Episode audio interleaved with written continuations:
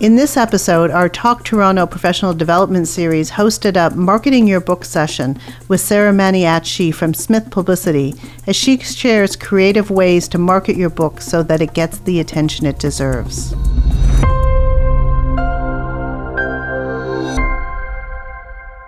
I want to welcome our next speaker. Sarah Maniaci is a senior account executive at Smith Publicity uh, which does a lot of book publicity. Uh, so she's a great expert uh, on uh, publicizing yourself and your book. Uh, she holds a Bachelor of Arts in Communications from Ryerson, as well as a postgraduate certificate in editing from George Brown College. Having worked in a variety of roles in fields that include education, health and wellness, entertainment, entertainment, fine arts, and publishing through the public, private, and not for profit sectors, Sarah brings a broad range of knowledge and experience and a strong work ethic to her work in PR. The media outlets where she's placed coverage is about 18 pages long, but and a very short little list of them include ABC, CBS, NBC, NPR, Fox, CNBC, BBC, CBC, People Magazine, Wall Street, New York Times, New York Magazine, Forbes, Globe and Mail, National Post, Toronto Star, yada, yada. You get the idea. She knows a lot about book publishing or book publicity. And, you know, Zalika and I, and all the team at DD, our focus is uh, uh, through the mentoring programs on helping people develop their craft by connecting them with mentors. And you think writing the book is the hardest part, especially since, you know, seven, on average, Quill and Quire tells us that the first book takes seven years to complete uh, and get published.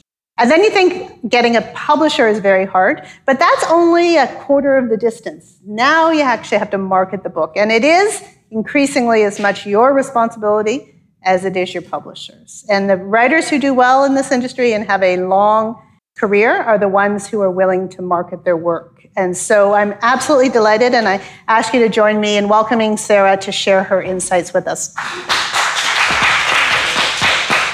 Thanks. Hi, guys. Um, I'm really excited to be here and talking to you all today. And um, as Helen mentioned, I have been in book PR specifically for quite a while now, just over 10 years, which is crazy. I still remember every single book I have ever worked on, which is like into the hundreds at this point and really across pretty much every genre and type imaginable. So, something I want to preface this entire conversation by saying today is that there is like no one size fits all approach.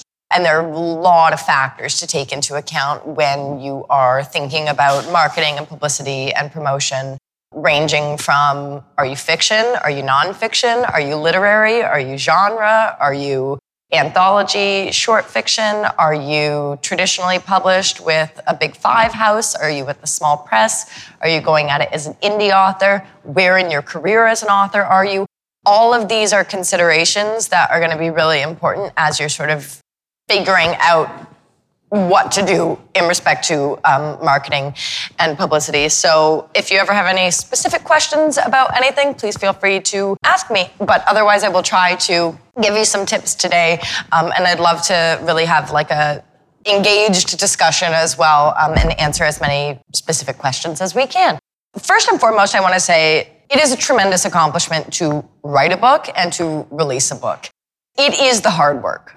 I'm going to be contrary in this respect. It is the hard work and it is the important work. You cannot successfully promote work that isn't there.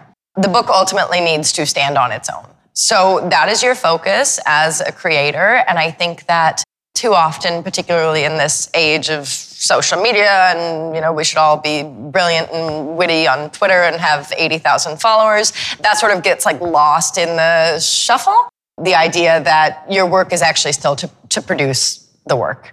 So don't lose sight of that. And, you know, don't lose sight of why you want to do this and why you are doing this. Because the truth is, it's a really hard industry and it's a really hard business. And if you're, I, I don't think any of you are doing it because you want to be rock stars at self promoting.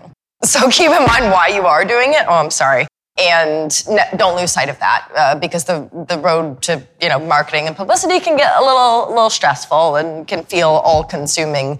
And i've worked with enough authors both debut authors and veteran authors you know who start to feel kind of really miserable around the marketing and publicity uh, side of things because it, it, it can be demanding and it can ask things of you that aren't necessarily you know the things you're most comfortable with so try to just you know keep your focus on on your work um, and on the stuff that you can control because a lot of it you cannot so that all of that being said obviously you would not create the work if you did not want people to read it or you might create it, but you wouldn't release the work if you didn't want people to read it. So, as much as marketing and PR can get sort of a bad rap, it is essential. And I want you guys to feel like empowered and excited about that process and not sort of nervous and anxiety ridden. Um, so that's what we're going to talk about today. More than anything, uh, what I really want to share with you guys is a framework for how to how to approach this, how to be thinking about it, because as mentioned, a lot of the specifics are going to be very specific to you and your work every book and author are genuinely unique. The word unique isn't that unique, but every book and author really are. And it would be really, really difficult, if not impossible, for me to sit here today and say, here are 10 things that you all should absolutely do. Because for every single one of you, those 10 things are probably different.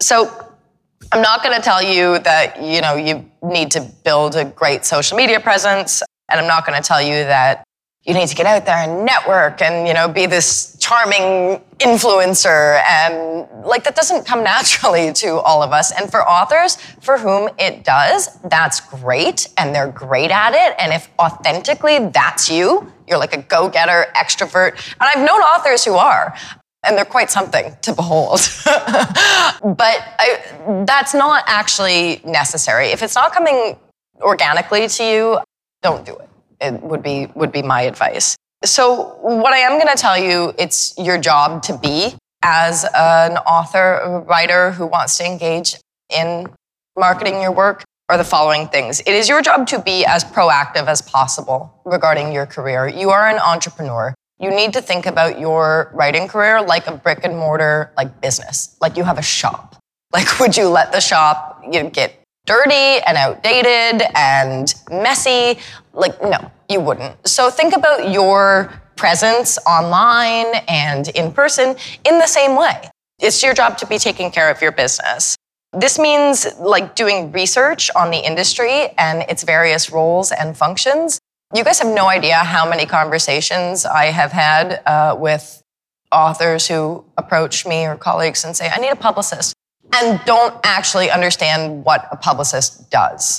Don't be that author. Google is your friend. There's a lot of information out there that's like free, and it's going to be, you're going to be much happier and more successful if you're walking into this whole industry equipped with some knowledge and not just sort of being led around by the nose by others who may or may not be telling you the whole truth or you know not necessarily withholding the truth but they only know their piece of the pie. So like really educate yourself.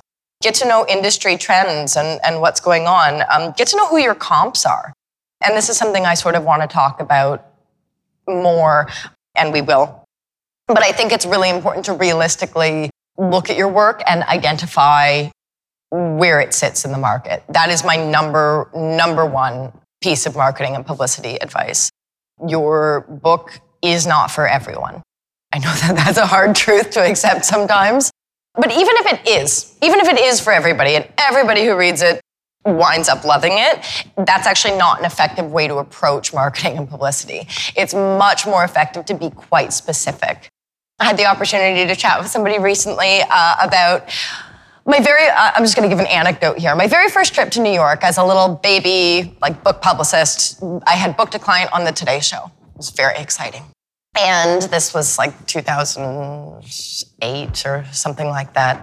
And uh, had the opportunity to sit down in the green room before the segment with the guest booker, who I had pitched and you know sent a press release and kit to, and worked back and forth on segment ideas and angles, and had finally decided to you know send my client in and do a segment with them.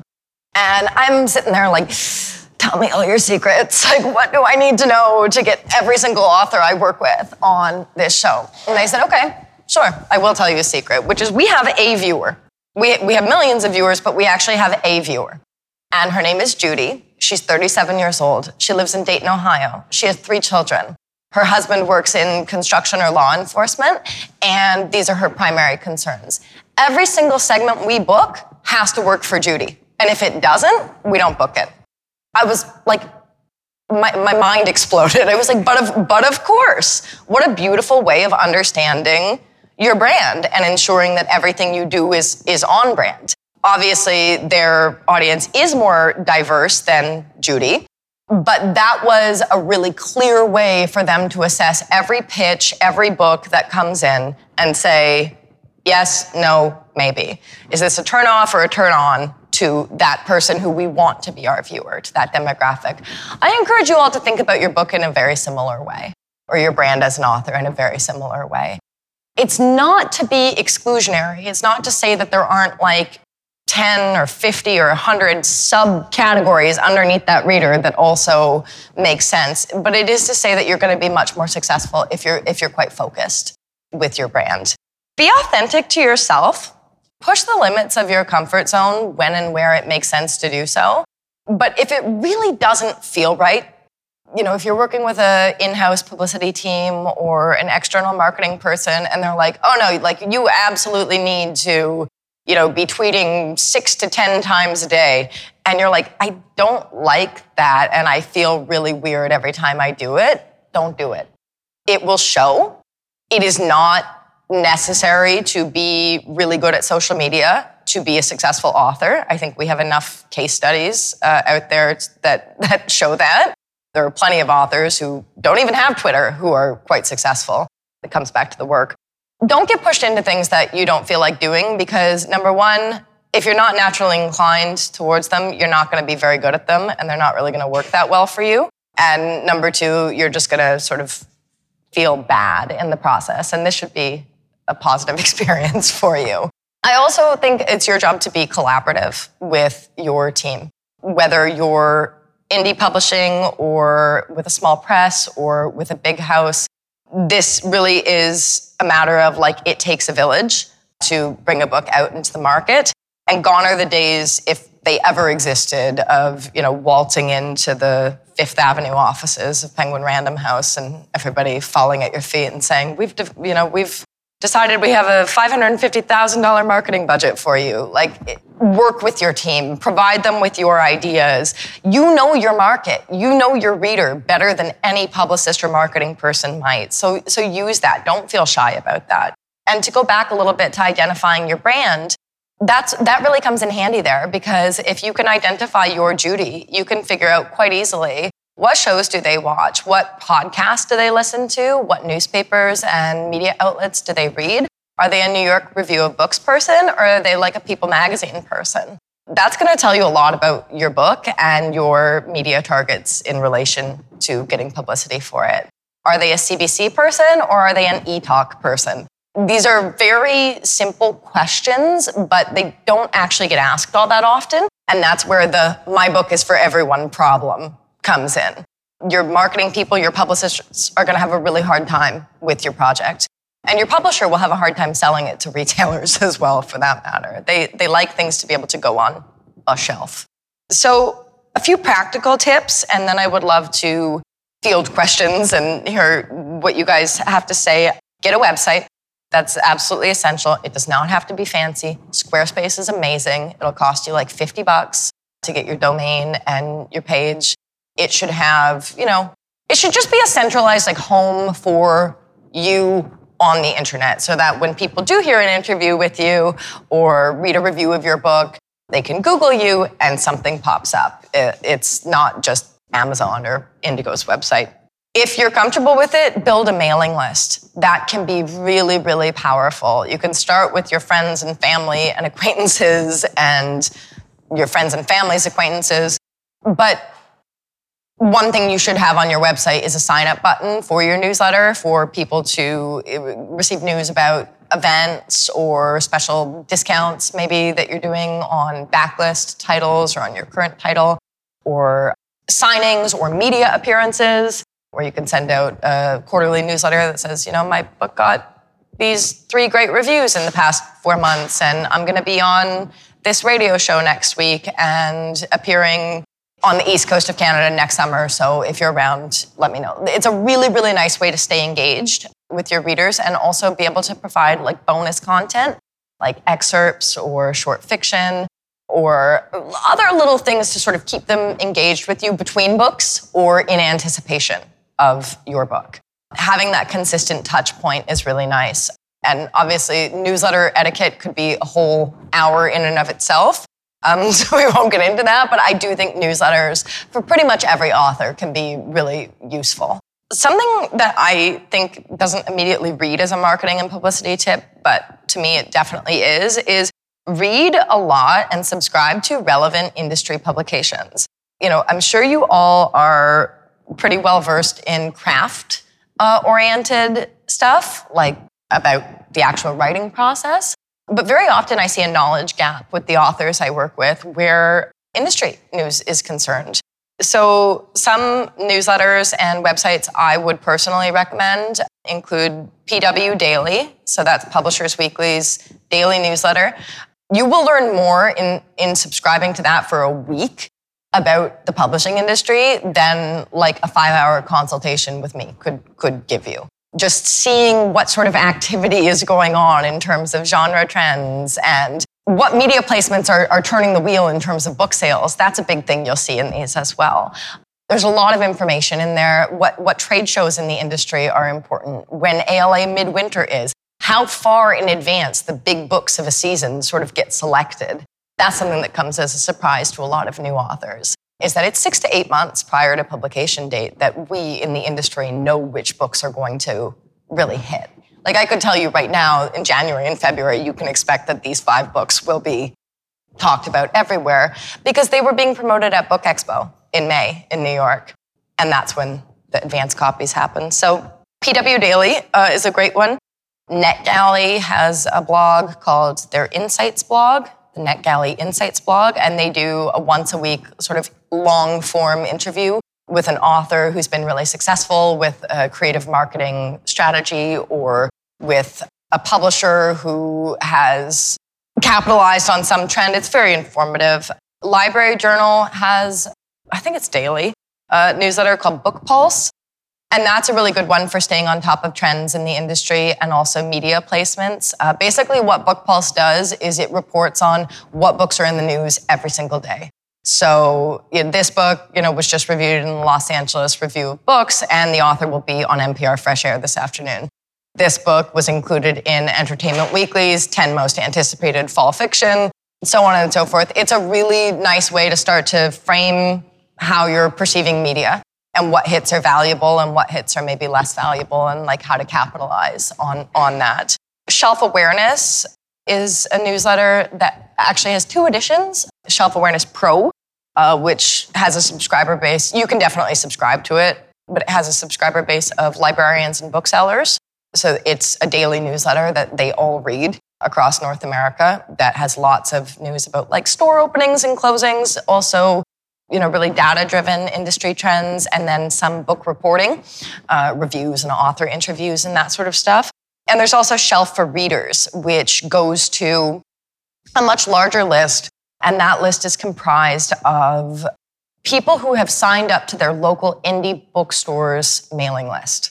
So Shelf Awareness works with local indie bookstores throughout North America to share mailing lists, and this is a very, very engaged group of book lovers, as you might imagine because they signed up for their local indies mailing list.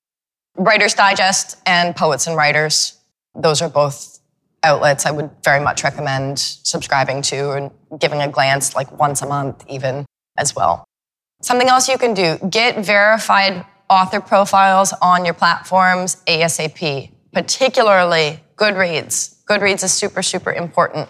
And in order to get a verified author profile on Goodreads, you do need to have a book that has an ISBN and a publication date and is listed on some retailer somewhere. But in advance of that, you can create a Goodreads profile and later turn it into a verified author profile. The sooner you're up and running on Goodreads, the better. It's a very po- powerful social media network that's specifically devoted to books and book reviews and ratings and recommendations. And it's very much like like Facebook or something where you can follow people and they can follow you and you can friend people and see what they're reading and update your own little TBR stack and lots of cool functions on Goodreads. Another one that's becoming increasingly important is BookBub and Amazon Author Central. I know Amazon is the big baddie, but it's better to have control over your author profile on Amazon than to not. If you're up for it, blog. Blogs can be wonderful ways of engaging people with your voice as a writer and like your perspective without them having to commit to a full book, which in this day and age is really difficult. We all have very short attention spans, and people are much more likely to go for an author who they've heard of and they know, and they're like, oh, yeah, I'm gonna like that. And that's where they're gonna spend their $17. Blogs and essays and shorter pieces can be really great ways to give people sort of a feeling for your voice. To that effect, uh, and this applies to both fiction and nonfiction people, write byline articles, essays, and book reviews and pitch them to media outlets on your own before you have a book to promote or when you have a book to promote.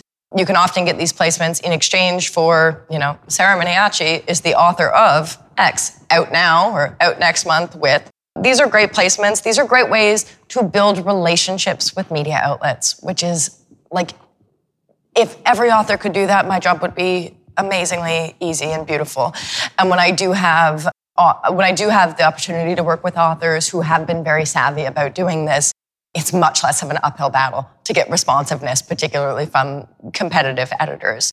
I can tell you, I recently went for lunch with one of the reviews editors at Publishers Weekly, and they love hearing from authors saying, I want to review books for you guys. I can do three books a month. They pay for reviews. That's a great way for when your book comes out and it gets submitted. They go, "Oh yeah, friend friend of the friend of the family. We will in fact consider your book for, for review."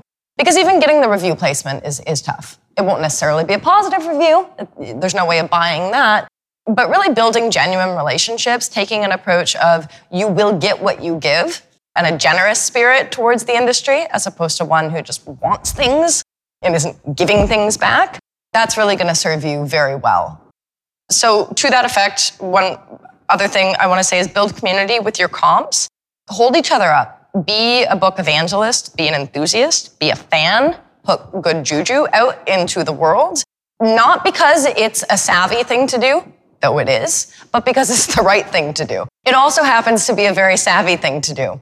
When it comes time for you to be promoting your book, you know, pitching yourself for interviews on podcasts or working with a publicist to do so or getting blurbs for your book, people are going to be much more likely to respond warmly to you if you've already built a relationship with them and you've, you've championed them in some respect. Nothing happens in a vacuum. Uh, you're not writing in a vacuum. I'm sure that there are outlets in the media that you already read regularly and are a fan of. Like, build a relationship with them before you go to them needing anything.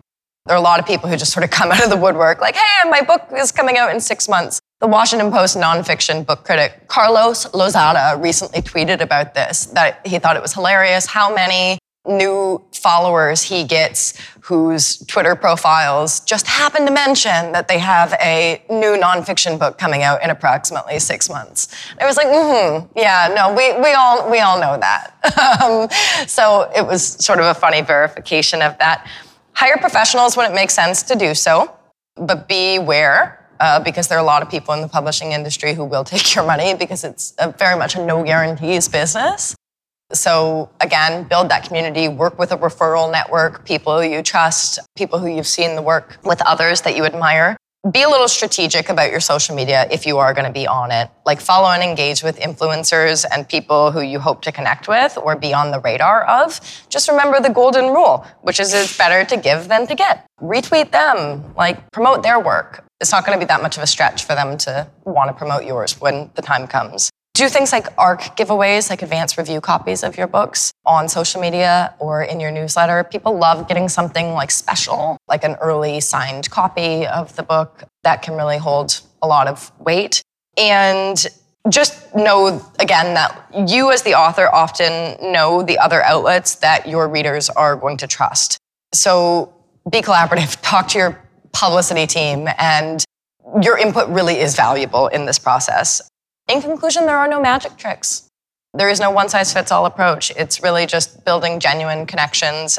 And any PR marketing person who tells you otherwise that there are, you know, 10 ways or five things or uh, six rules is probably lying because um, it's really 50% hard work and 50% luck. But I think as long as you're true to yourself and protect your creative spirit while championing others, you, you will ultimately be successful. This is a long game. So that's sort of my spiel. I probably went on longer than I should have.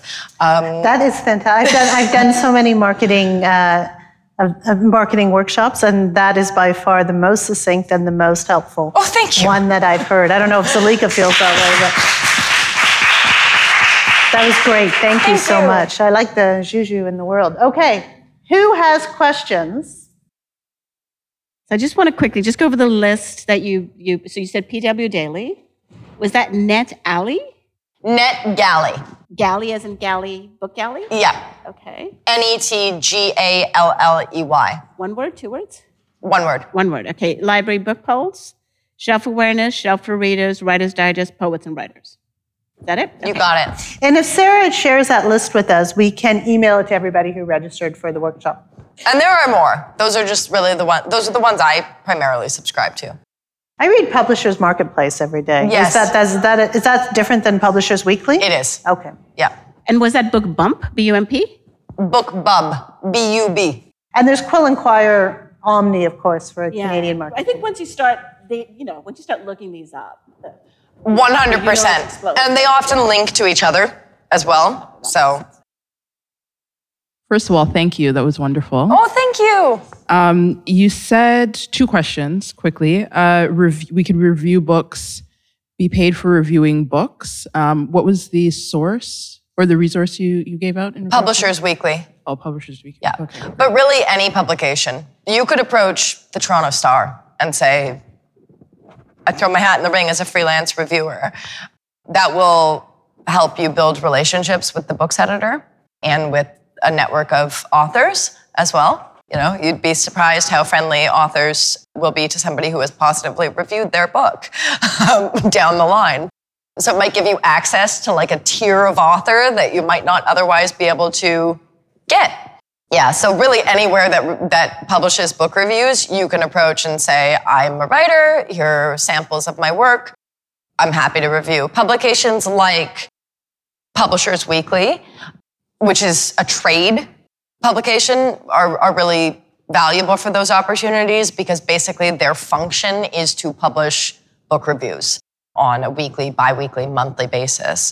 So, just in case it's helpful as a follow to this question, the hmm. book trades are Publishers Weekly, which is the big one. It's like the Bible of the book industry and has just been around forever. Quill and Quire, which is Canada's equivalent of Publishers Weekly, Booklist, which is the official magazine of the ALA, which is the American Library Association, Library Journal, which is also geared to librarians. Booklist and Library Journal, like every librarian in the United States receives as a function of their job. So not the glamour of the New York Times book review, but you're actually reaching people who are way more influential for your book. So really booksellers and librarians are devoted to these, these publications. So PW, Library Journal, Booklist, Quill and Quire. Forward Reviews is one. Uh, it's a little smaller, um, but they're actually devoted to anything that is not published by a big five publisher or an imprint of theirs. So they are the trade ma- magazine that focuses on the indie market and the small press market. And they're quarterly print publication, and uh, a lot of independent booksellers are very devoted to Forward and their review pages. They also love freelance reviewers at Forward, and they're a great team. Bookpage would be another one. They're located in Nashville, and again, a very trade oriented publication. And Kirkus would be your, your final. So those are your book trade publications, all of which, except reviews. I think with Booklist and Library Journal, you have to be a librarian to review for them. it's a thing, but I, I hope that's helpful. Yeah, no, this is great. Thank you again. Any advice for somebody that wants to publish anonymously or just exclusively under your pen name, but you're you know, your personal self to keep it anonymous? How would you go about that? Or Under a pen name? under a pen name and you yourself are as the actual person, you're anonymous. Does that Okay. make sense? Yeah. Yeah, yeah. I mean, I think you can build a Judy, essentially, like build an imaginary brand for the author that doesn't have your personality attached to it. But I think all the same rules apply. It just might be a little trickier. I have worked with a few pen name projects and it can be a little trickier because so much of book promotion does boil down to author brand. But I think the key there, um, and something I didn't talk a lot about but could talk a lot more about, is really getting to know your genre community, whatever that genre may be. So that when it comes time to be promoting the book, sending out advance copies, or working with a publicist to do so, you can make like strategic recommendations. Like, I have written a horror novel, and these are the 25 websites that that's what they do. And anybody who reads horror fiction is reading one of those websites. I don't know if anyone in this room writes horror. I actually do represent a few female horror writers, which is really fun. Um, not a genre I personally even read that much of, if, if at all, but that's a, horror is a good example because it's a very distinct genre. But really, I think once you boil down any book, you can figure it out. Like contemporary fiction can be a little bit of a difficult one because it's like, well, what it, but what is it? But even even there, if you really build your Judy, you can sort of figure out what are the outlets they're they're reading, and then reverse engineer your marketing plan to get to those outlets. You mentioned comps a number of times. Do you mean comparables, competitors, or is it both? All of the above. Yeah. Okay. yeah. Okay. I think it refers to both. So yeah, where who would you be next to on a table at Indigo? Who again, I think the idea of reverse engineering your marketing plan is can be really valuable. I don't personally like like comparing an author to another author, at least in respect to the press release language. But I do think that in general, if you can like pick two or three books where you can say readers who liked this will like that, that can be very valuable in terms of guiding who you're tapping into. It's also pretty critical for the getting published part too, right? Like, I mean, certainly if you're pitching an agent in the US, you have to have, I was thinking about when you were talking about that. I mean, an agent in the US, you have to have your Judy exactly right. Canada, I don't think you have to have it quite that unique, but certainly in the US you do. But publishers, you do to pitch, you know, like you need your Judy. And it's, uh, I guess it's a remarkable discipline once you've got it made, you know, like once you've crafted that kind of core message, then you can carry it through to the marketing side. But it's even critical now on the, on the, the decision to get published side. A follow up question to the one Anne just asked though. When you said indie publishing, do you mean self publishing? Yes. So, what is anything that you've talked about different on for the for the self publishing person, or is it uh, the general rules the same? It, it depends. The general rules are the same. And increasingly, I encourage every author, even if you get a big fat deal with one of the big publishers, to almost perceive your career as though you were an indie author and look at any additional support that you're getting as gravy. Like, that's amazing that they're helping you with that and you don't have to do it yourself and out of pocket. But I work with a lot of authors in the traditionally published space who very much treat their careers as though they were at it on their own. With, of course, the spirit of collaboration. So, not stepping on the toes of your in house team and ensuring that you're communicating with them and supporting them and not undermining their efforts, because there's no way to get on your publisher's bad side faster than doing that. um, do not undermine your in house team. They are working very, very hard. They have a lot of books on their plate, oftentimes. And they will be grateful for your collaboration and input and any additional efforts you want to undertake. But no, I mean, I don't think that there's a tremendous amount of difference um, in terms of your marketing and publicity strategy. The thing is, as an indie author, it's just going to be a little harder. Depending, you have to do so much more of it yourself. yeah, and particularly with fiction. It's much harder with fiction to be an indie author because As a new author, what you basically lack is credibility. The idea that like why why you? There's so many novels out there. Why should i read yours? Um, nonfiction's a little different because oftentimes you're dealing with like a subject matter expert where they've written the book because they know the subject. With fiction you've made up a story. Uh, so it really hinges on like your credibility as a as a writer uh, the craft of writing. So having a publisher while certainly not a skeleton key to you know success but that name on the spine says this has been vetted by sourcebooks or by Penguin Random House or by Anansi or you know whoever it might be. It says it's made it through their editorial team. Uh, somebody else has looked at this and determined that it is you know worth reading. That's a challenge as a as an indie fiction author. That said, I've worked with very very successful indie novelists. So it's something to be cognizant of, but it's not like a it's not a non-starter. You can be very successful as an indie, as a self-published novelist. In fact, one of my favorite clients ever, she had her her first novel was traditionally published with, with St. Martin's. It did pretty well, but not well enough for her to get a second book deal. So she had to self-publish her second novel because just the way the publishing industry was working at that moment in time, nobody wanted to take a chance on somebody who hadn't sold that well with the first one. With the second one, she self published and she went, okay, I'm going to get really savvy about this whole marketing and publicity thing. Hired me. Hi. We worked together. We did get some really great press. It was a great book. Um, and like a real shame that nobody picked it up.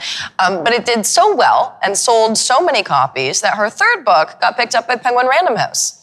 So she went from sort of mid-sized press, self-pub, big press, and the third one hit the New York Times bestseller list.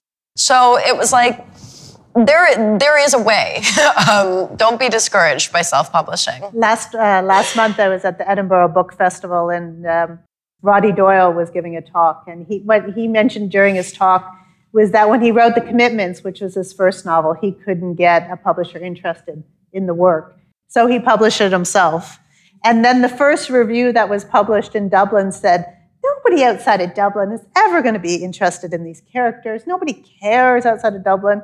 And of course, he went on to great success with that novel, and then that launched his career elsewhere. So I think, and it's because the work was good, you know, even if the publisher couldn't figure that out, the work was good. So there is different roads forward, which I guess has been what we've been hearing from you, that it's, there are multiple ways to do this if you're all in to do it. Yeah, you know? and I think that the best way is the way that feels the best for you. The best way is being unapologetically, enthusiastically yourself and like leaning into that. Not trying to be good at Twitter if you suck at Twitter and you don't like it. don't do anything that like strips your joy from this process. It, you won't be more successful because of it. I have I have yet to meet an author who has been pigeonholed into doing social media who it's turned into be like this great thing that they did. Usually they have like 72 followers and they're like, oh, why, why can't I make this work? And it's like, because you're not really inclined to it. Uh, hello, thank you very much. I think I have 2.5 questions. The first one is, oh yeah, as I, I am a writer, uh, but until pays, until I get rich, let's put it like that. I am a freelancer, self-employed, full-time, uh, well, so, so to speak, full money. And uh, as a, I provide marketing, language, and editorial services to creative industries. And um, uh, so, yeah, um, and I usually do uh, brand strategies for for artists, and it's really, really complicated to do that to yourself. When I was published, well, I decided to be a writer, not to be known for what I look like, or, or you know, I don't want to be a superstar. I want my my work to be a superstar. I spent a lot of time thinking about what would be my brand strategy to be hidden, but people just know the um, the work. So my second book was published last March, and I left the country, so I came here. It, was published in France. I, um, I came here without promoting it. Well, I did like a mini, tiny promotion, and I opened uh, an Instagram account for that. But it turns out that my fan base, they like me, they like the person because they see me doing stand-up comedy. And uh, this is actually how I sell my books. I do st- the stand-up show and people just align. You know. And uh, so they, they like the person. Uh, and I found out that if the longer I'm single, the more fans I have. Um, so uh, I, I, decided not to talk about because I, I would lose followers uh, if I talk about my private life. So so this I, I'm getting new tips from them of, of what my strategy should be, and yeah, actually they give me the courage to show myself because they actually love what they see. So uh, you have more faith in yourself when you do that. But I decided to be published because I, I did not want to do the, the promotion job. Uh, it's, it's actually, it's, it's easier to do that for someone else because it's not your baby. It's not, uh, you know, it, rejection is so hard uh, when, when you spent, when, uh, when you bled writing that, uh, when, and you, you're the person, you, you're writers, right? You, you, you're gonna love and hate your baby at the same time. So, um, it's really complicated and it's so scary. So I decided, yeah, uh, I want a publisher to take all my money. You know, I don't want that, but you know, that was a deal. So, but I don't know if it's all, if all publishers are like that. But mine in France, um, they don't do the promotion job that well. They they really they're really lazy. They use the their bestseller to to make to, for all the income, but the new new authors the young ones, yeah, yeah, you have to do the jobs ourselves.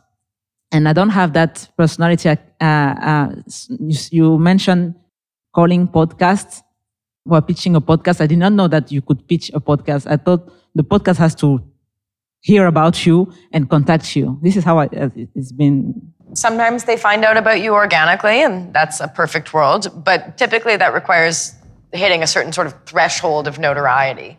Like I, have worked with authors who have gone from we're pitching to we're fielding pitches. But that's a real that's a real shift. You have to sort of hit critical mass where people know your name and want you proactively. Yeah, that's the ideal outcome. the, the question is the question is uh, what are the qualities of um, good indie writers? What should we have to be? Because in Canada, I I would consider I would think about being self-published uh, because the, this country is actually teaching me to network. I, don't, I didn't know. Uh, so maybe the networking part would help me find the qualities for, um, for self-publishing. And the second question is to you, who is Jody? So you, when you say you have to know your Jody. Oh, the, um, uh, the, who your market is. Like, so, yeah, Sarah was talking at the, bit, the, the beginning, Judy. which is the which is a um, the the your kind of target reader. Yes. Okay. Thank you. yeah. So, in respect to the qualities of a successful indie author, I think they're very much the same as the qualities of a successful any author or writer, uh, because I think there's increasingly not that much of a divide between the the two. But it really comes back to I think not doing anything inauthentic for the sake of promotion, but really, like, you guys all, by being here, are doing a great job at promoting yourself and your book. That's a big part of it is building community and supporting others. If you feel nervous and anxious about promoting yourself, uh, my advice would be don't. Support others, promote others. It will very likely result in them supporting you when you have something that it's time for the favor to be reciprocated. Be a fan. You know, I, I have had the opportunity to work with some amazing authors to that effect, where, you know, the reason they write domestic thrillers is because they love domestic thrillers and they read them voraciously and they know who all of the other authors in their category are. And when they meet them, they're like, I loved your last book. And I told my book club about it. And, you know, we tried to get you into our library. And people really actually respond very well to that. go figure. yeah, go figure. Flattery. But, you know, again, not for the sake of, of uh, being disingenuous or, or like climbing. I think everybody can see through that when it's very clearly you know, you're like, oh, you're so great. Oh, will you will you tweet about my book? Um, you know, it's like the thanks but no thanks. And and you know, funnily enough, to that effect, so I was recently working with a nonfiction client on an endorsement project where her new book is going to be out uh, in February of next year, and she's looking for blurbs to put on the cover. And I said, okay, sure, I can help you. Usually I'm working with media, but in this case, I said, yeah, let's let's do a blurb engagement, indie author. And the thing I encouraged her to do was write a pair. So together we identified a list of people who we thought would make for powerful blurbs for this specific book and topic. And then I asked her, can you write me a short paragraph to each of them from you about like why them? Like why Gretchen Rubin? What has Gretchen Rubin inspired in your life that would make her want to respond to you? Why Gloria Steinem? Like, what's the connection there? Instead of just, Dear Gloria, we are seeking endorsements for, like, eh, you know, like she's not busy enough. I have been shocked by the amount and level of responses we've gotten just from taking the extra 10 minutes to really personalize the approach and make it something that's like heartfelt and there's a reason behind it instead of, you know, marketing spam. I think that the the the rule is everybody can smell BS. Everybody can smell self-serving. So really move away from a I need to promote myself mindset and towards a generosity mindset of sort of gratitude and and really letting other people know how their work affects you. You know, I would hope that you all read if you're writing books. Uh, so becoming a part of your community in that sense. Yeah, I hope that's helpful. Hi, thank you so much. This has been really helpful. Uh, I have two hopefully quick questions. Um, so, my first one is what if you write across multiple genres? How do you approach your duty in that sense? Like, would you recommend like really trying to stick to one, or I, I, guess I'll let you answer instead of providing you with answers. And then my second one is uh, you, you, mentioned a lot of good um, sort of industry news places. I was wondering if you had sort of any recommendations for good like industry-ish events in Toronto, like networking events, obviously that people would be welcome at, not to crash. Um, so those are my two questions. Thanks. Multiple genres, that is a great question, and it's it's a tricky one. It really is. How different are they? Very. okay. Okay, yeah. So I have had to uh, divorce uh, sort of authors from their own work in certain respects. Like, I, I kid you not, uh, and maybe you guys won't be surprised by this, but I had an author a few years ago I was working with who, on the one hand, wrote children's books, and on the other hand, wrote erotic romance. So it's like, hmm, no. I'm like, I really think you should have considered having like a pen name for one of them because it's just very confusing to everybody and like somewhat disturbing. Um, yeah, so in that, I was like, no, you need to get a pen name like that the, we need to almost look at these like we're divorcing you from yourself you have a split personality. If it's more like you know i write some sci-fi thrillers and my other work is literary again there's going to be a slight divorce that should go on there uh, because one of them's very genre and the other one is not. But I would think if they're both in the adult fiction or both in adult fiction, nonfiction categories, your voice might be uh, somewhat similar. So I wouldn't necessarily completely like separate them. I think it's okay to be under the same pen name, uh, particularly if it's a fiction nonfiction thing. There are a number of you know people I've worked with who write novels and also have two nonfiction books in their past. You just have to promote the books differently, but I think that your brand as an author uh, can be can be pretty consistent. And again, like think about you know who's your who's your reader? Are they like a university grad? Are they you know a teen? Figuring out all of those little demographic data points is, is going to be really helpful. And I'm happy to discuss that question more because it's a, it's a really tricky one. Um, and I've faced a few tricky situations with that. In terms of events in Toronto, I have to tell you, I, I wish and I welcome you, your guys' feedback on that, of any you know of. I personally as mentioned, work with Smith Publicity, which is actually a US based firm. And I travel quite a bit currently. Currently, I don't have any clients in Canada. All my clients are either Americans and I have two Brits. So I am not as involved in the Toronto publishing scene as I probably should be or would like to be. But this is an Diaspora Dialogues is an amazing organization, and uh, this is. Tell us more, Sarah. Yeah, no, really, and. Uh, I've been like just blown away by what you guys have put together here with this symposium, and I think it's a great way to bring bring the community together. And one thing to that effect that I want to say is, if it works for you, if you're the kind of person who you know is not completely petrified of putting yourself out there, be the change you want to see in the community if you want a writers group, start a writers group. like if you want a monthly, you know, wine and talk about our works in progress, be the one to put it out there. Maybe nobody shows up in the first month or the second month, and then in the third month two people show up. And like you can do that. You don't need to sit around and wait for other people to build stuff for you to join. You can build stuff for other people to join. So I think you should feel very empowered to do that.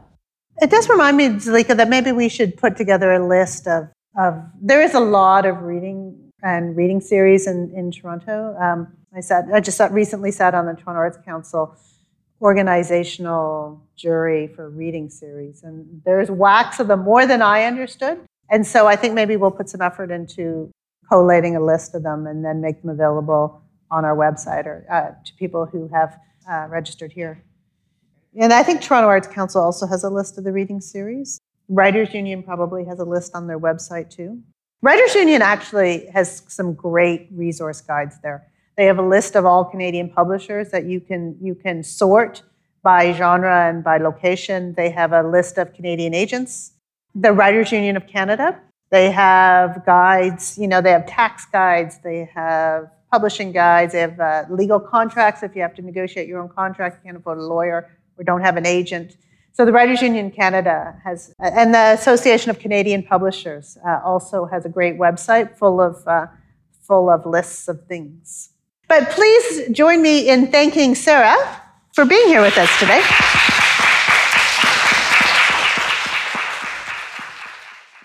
We hope you enjoyed this program. Please consider subscribing on your favorite podcast provider. If you're an emerging writer interested in receiving our open calls for submissions or invites to our events, please join our DD newsletter by emailing us at info at diasporadialogues.com with subscribe in the subject line. Thanks so much for listening.